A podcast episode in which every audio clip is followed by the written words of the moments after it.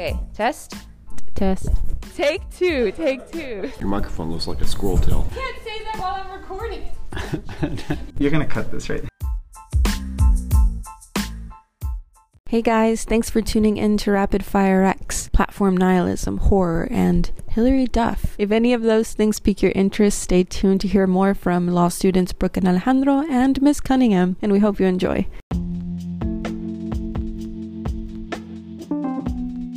Hi, my name is Brooke, and I go to the Law Magnet.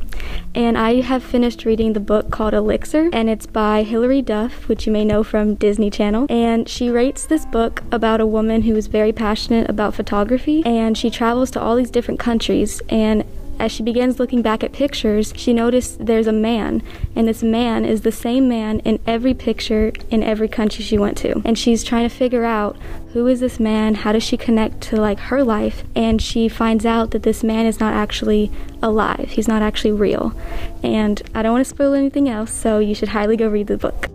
This is Melissa Cunningham, the librarian at the library. So I'm in the middle of reading Sad by Design by a Dutch um, media critic and theorist and educator named Geert Lovink. And I picked it up at Wild Detectives, which is a local bookstore not far from here, actually. It's about um, it's about social media and digital use, and he's critiquing the entire industry of digital environments and talks a lot about how there's no central internet critique studies, so it's really hard to have a real critique and then suggest alternatives. He talks a lot about fake news, viral memes, online addiction, distraction, tech violence. He pulls in research from a lot of different areas like philosophy or tech studies um, from Europe and from America both. And like his whole manifesto is that I guess we just have to embrace it because it's there, the social media, the digital everything. And then we have to get really bored in this, he calls it platform nihilism, and then get into this fugue haze state. And everyone has to organize and disrupt the data extraction industries.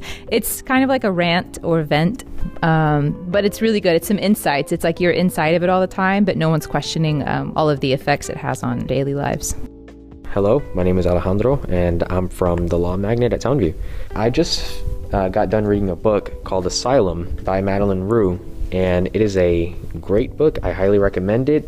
It's about these three students named uh, Abby, Jordan, and Dan who are in this college in uh, Brookline which used to be an asylum, they begin experiencing nightmares and certain coincidences, and they begin exploring deeper and deeper until they find something quite shocking.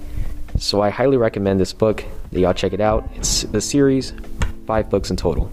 Right, so this is the librarian, and even though it's pretty quiet up here on campus this year, we love seeing you and hearing from you every chance we get. So if you're here on campus, come visit the library before, during, or after school.